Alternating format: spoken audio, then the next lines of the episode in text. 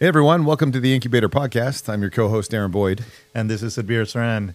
We are very excited today to bring you Sarbjeet Johal, who is a personality in the technology industry.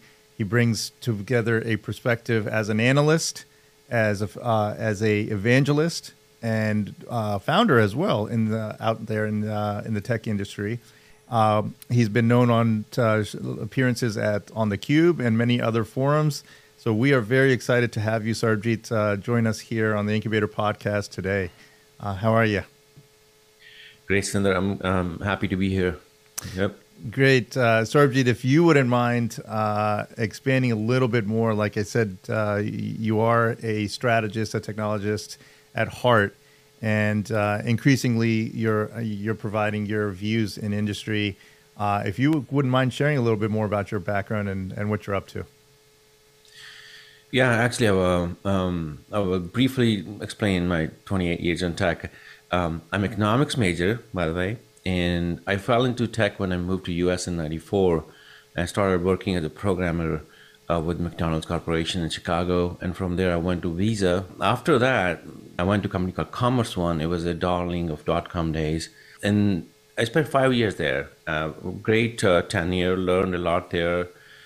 And then after that, I joined uh, PeopleSoft, which Oracle bought with a hostile takeover. Um, and I spent about three years there, and then uh, I moved to EMC. So till PeopleSoft, I was in more in the development. I was writing code and leading teams of developers and so forth, right? But then when I moved to EMC, I was still doing software stuff, but I went to a company which was more ops focused. It was a storage company. Then Rackspace was just emerging uh, as number two cloud provider. They hired me to do their advisory services. Um, for last seven years, I invested um, money into an incubator here in Bay Area. Since that, I'm independent uh, consultant slash um, uh, technology advisor, strategist. And then as of late, for last two years or so, uh, people have labeled me with as an analyst, and I go to um, events like uh, reInvent and uh, um, you know and any cloud event i'm there actually. Well thank you for that. And uh, as an analyst is what caught my attention uh, right? Um, I, I, heard you in several different forums and said hey i got we got to talk to this guy. So um, through those uh, views that i've had of you and giving your perspective on, on various forums and platforms and conferences you know, you often like to talk about, um, you know, weaving uh, your your economics background into it, consumption economics, I believe, right, into into your uh, way of approaching what is happening or occurring within technology. Um, so one thought I wanted to maybe kick off here is getting your view uh, from that consumption economics vantage point of where we are. What's the state of the industry when we talk about cloud? Um, you have this reaction, call it from a macroeconomics view, the economy slowing down, companies now saying, hey, we're going all everything as a service, everything cloud. Everyone wants to be in, in one of the cloud providers, CSPs. Um, and then does it really make sense from a uh, from an economic standpoint? Uh, and or what are the stages or paradigms that you're seeing out there, and uh, or maybe inflection points thereof? Long story short, cloud has given us a lot of new, a new way of consuming technology. It's a new business model, if you will, from the consumption side. So we don't spend all the money up, up front. That's one thing. And on the technology side, it has given a lot of innovation to us. Innovation has been concentrated at these bigger cloud providers, and they can throw more money at security and, and scaling policies and, and, storage policies and storage tiers and all that stuff, which was our dream. Um, they can do that better than the on-prem um, on-prem technology providers could do. You said yeah. enterprise, uh, Sarbjeet. Um, so I get it from the technology standpoint. Technology firms they could innovate. They don't have to be concerned about the underlying infrastructure. But what about the enterprises now that, uh, and I'll just pick on enterprises, but there's obviously the you know mid and uh, smaller firms. But uh, for the enterprise space, where they've had a heavy capex investment in in on-prem infrastructure, what is your view from the economic standpoint that um, these firms now are just saying let's let's go all cloud, right? Um, and, and make a hard push to get into the cloud. Do the economics in your view make sense or this is going to be a curve where everything goes from the pendulum swings from on-prem to cloud and then somewhere comes right back in the middle of fit for purpose we'll have to figure out um, where do you see things going in this context, I will, I'll, I'll put this term out there. It's called narrative economics. There's a book written on it by a Nobel Prize winner economist so what happens with the, with the narrative narratives is that in the narratives take hold of an industry, right, or or the whole all industries, and then people just hop onto it and they say, "I want to do it too. I want to do it too," kind of thing, right? So we don't want to be left behind. So I think cloud narrative took hold of um, the enterprises and people want to say, oh yeah, yeah we, we, don't want to be left behind. Our competitor has this much stuff in in cloud and the books look good. By the way, and it goes into books as well, like financial books, right? Uh, how much capex you have, and cloud makes your books look good. That's a fact uh, to the financial analysts, right? Uh, so they say we want we want our share price to be better than our com- com- competitor. We want to look good to the market, to the analysts, right? So they moved a lot of stuff to the cloud, which we didn't even need to move there, right? So mistakes were made. But having said that, I, I have done a lot of migrations myself, led a lot of migrations myself. So you really don't know like how successful you will be till you try it actually to be honest with you like so you have to move workloads there um, and you will uh, sort of calibrate as as you go further like you will you have to move your existing applications as is in many cases so you can cook up the uh, sort of these adjacent applications systems of innovation or systems of uh, engagement close to or next to the other systems. So many times you have to move these applications even though you know that they are being run cheaper on on-prem. You have to move it there so you can innovate. So there's a price of innovation and and the companies which are willing to pay that price they do better. So if you if if your company's collective mindset is more of like we want to be the leader in this space or we want you know we, we want to be seen as innovator in the space then cloud is the way to go. That's a, a deep I, I, can say that my, with my eyes closed. Because the the the rate of experimentation you can do in cloud you can't do on prem yeah, I want. To, hoping to explore a couple ideas with you uh, on some of this. That, mm-hmm. that was a lot of of uh, ground to cover. Um, like if you take a neoclassical economics view of cloud, I will tell you right now, they have better pricing than on-prem. Why? They can source in the open market. They have economies of scale that a data center isn't just isn't going to have, or a company. They can do demand pooling much better. Some of them make their own silicon. Like in theory, it should be way more cost effective than cloud. But I will tell you, when I went to cloud back in, let's say, 2010, we really started. Within six months, I was so upside down on my budget. Uh, it was it just got ridiculous. Turns out it's not just the price of all the goods, or it's not even the price of putting a service together.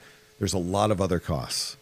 There's institutional costs. There's transactional costs. Even those costs, there are so many levers that can influence um, uh, what that cost back to the organization is. There's costs of training. There's costs of even selecting a CSP. You talked about business process engineering or re-engineering. There's a cost to that. There are so many costs that it's still to this day making it very prohibitive for some organizations to truly embrace cloud. You covered the development side. I agree. Experimentation, you can do that so quickly and at such a cost-effective means but let's talk enterprise for a moment. What are some of the factors you're seeing that are making it prohibitive or or complex for people to get their arms around a cost? And I'll, I'll say this: I often tell people um, if you're going to the cloud to save money, uh, that's going to be an exceptional um, goal to achieve. if you're going to the cloud to see what the cost of a transaction is to influence your future purchases, to influence where you invest your dollars, that visibility is probably uh, a lot more aligned and a lot more easy to achieve. But can you talk to us about what are some of these costs that are making it so difficult for enterprises to truly embrace cloud uh, in meaningful ways? So, the, as you said, it, it's if you just look at you know from the top view, there's no denial that cloud should be cheaper. It is cheaper, and by the way, the cloud unit economics is much better for the cloud providers themselves, right? But is it good for you, the consumer of a cloud? And that depends upon how you're consuming it. That's where the consumption economics sort of comes into the play. Um, that that how do you how do you consume what do you consume that matters, and then and that comes from the architecture. What are the different different sort of uh, components in your architecture? How you, how the application is architected? How old it is? How old it is? Who cooked it? Is it the vendor provided? Is it homegrown? Is it the mashup of the? It's a freaking mess of the both worlds, right?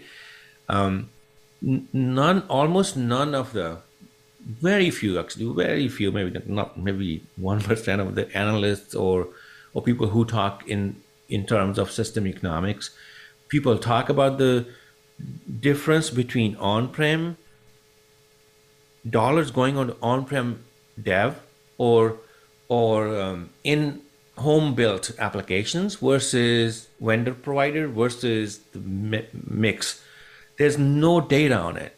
No, Gartner doesn't publish it. You know, you take all the top, you know, folks who, who do these analyses they, they don't publish this data. But that is the that is where the mess is. When you're talking to customers that are either looking to go into cloud, maybe in a more meaningful way, um, is there a cautionary tale or is there a, a, barrier that you say, unless you have these capabilities, um, be careful. Like one of the things we, you know, if you look at one service like Lambda, there's a there's a lot of cost dynamics, and that's just one service. There's number of requests, there's provision concurrency, there's duration of invocations, there's your logging, there's your memory. There's so many elements to that one service. That's yeah. that's the that's the cost dynamics. But then you've got a number of tools. Maybe they're costs, open source, uh, maybe it's CSP provided that can say, hey, there's things we can do to to help you get your arms around it, um, but you still need to have some expertise. And then finally, there's like all these activities and and levers that you can pull as a customer. Maybe it's better code tuning. Maybe it's pre-event filtration. There's there's lots of things you need to do. Now that's one service, and I have to get that right because if I don't, that cost may get away from me very quickly.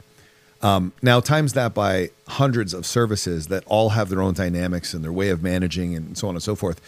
When you talk to customers that are saying, "Hey, we want to embrace this," right? We've gone from the the um, uh, testing and experiment experimentation phase. Let's say we're ready to start attacking our systems of um, uh, record.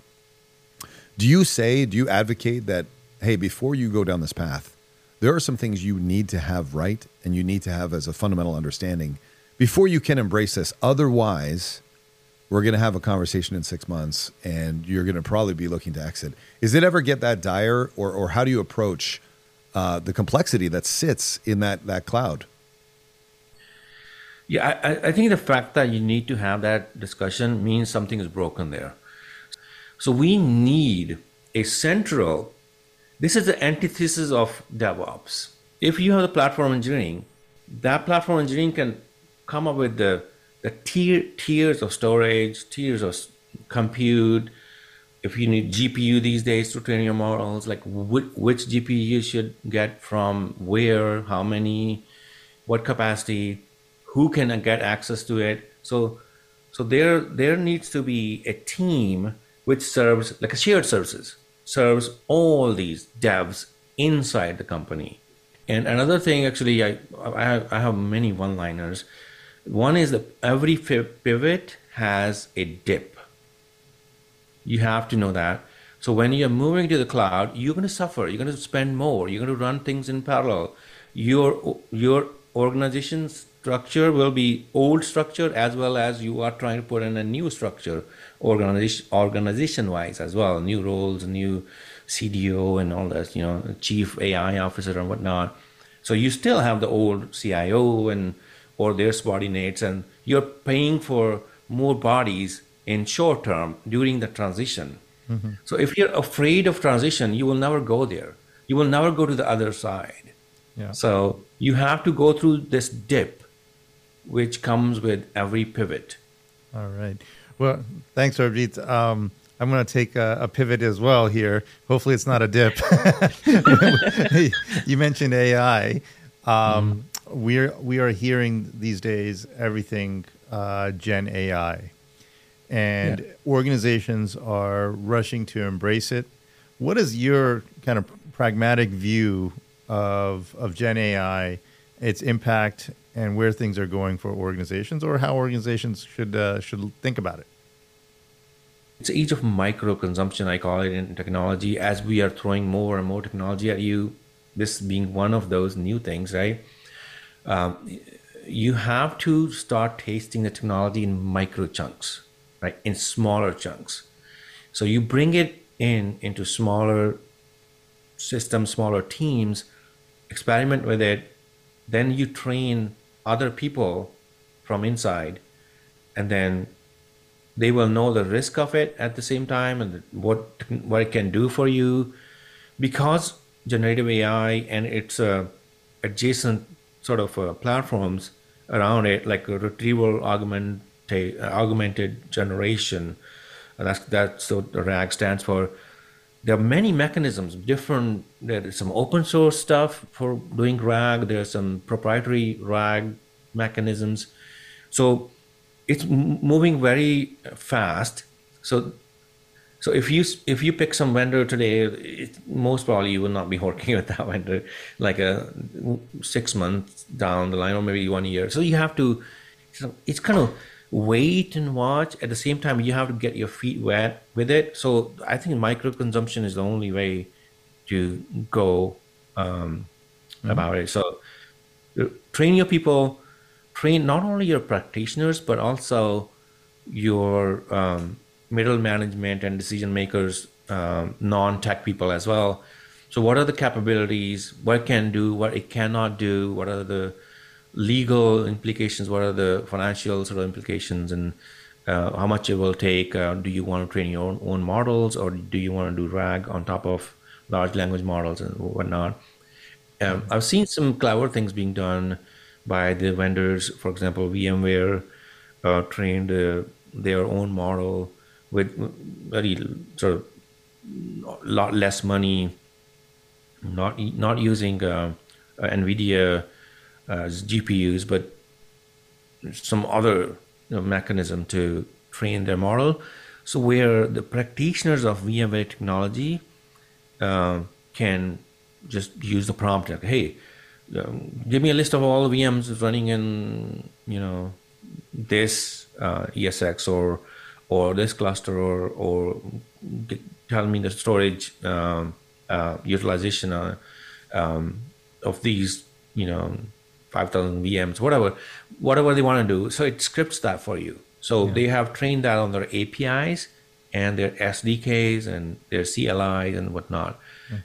AWS is doing the same thing, Google is doing the same thing. So everybody is training their models for their technology to start with. I'm talking about the technology providers and or service providers or cloud providers, right? They're doing that. So as an enterprise, you have some proprietary data, data, and it's it's your secret. You know what customers you have and how much they're spending with you and whatnot, right? There's a lot of uh, PII data and, and whatnot. So I think those models, there will be some, there will be some vertical models for healthcare. Any healthcare sort of enterprise can uh, can pick up and, and use it, but there will be some which which are which pertain to you only, because that's the uh, maybe we can call it um, models of differentiation, coming up with the terms on the fly, versus uh, like generic models you can get, you know, risk models. For example, C3 AI was the first, I think, uh, the AI model marketplace, but before even generative AI came into the picture, right? So you can get the um, risk um, assessment model uh, for credit card industry from them, for example, right? Or for healthcare. So they have the models. You can get that and then adapt to your like you have as long as you have the the right columns in your data you need to feed it, right? Um, it will work, right? So you have to do some mapping. It will work, but then some companies will do train their own models as well. Got it. So it, it, I think, uh, yeah, I, I, I think training is number one. I will say, like, uh, if you want to get started, make sure that you understand the capabilities and um, all the different platforms and and which one you should go with, and that would be hard to do actually in, in itself to start with. Well, Sarbjeet, um, this was a great chat. Uh, really appreciate you coming onto our show, and uh, we look for, uh, forward to more of your commentary um, as we as we tune into your various forums uh, out there in the in the industry. Thank you very much for joining us today. Thanks, Linda. Thanks, uh, Darren. Um, enjoyed the discussion. I know it's the, too much to talk through, and I hope um, the listeners will get some value out of it, and or some patterns, you know, or maybe even one thing if you can take away from it, you know, that would be good enough. Agreed. Thank you so much. Awesome. Thank you. Thanks. All right.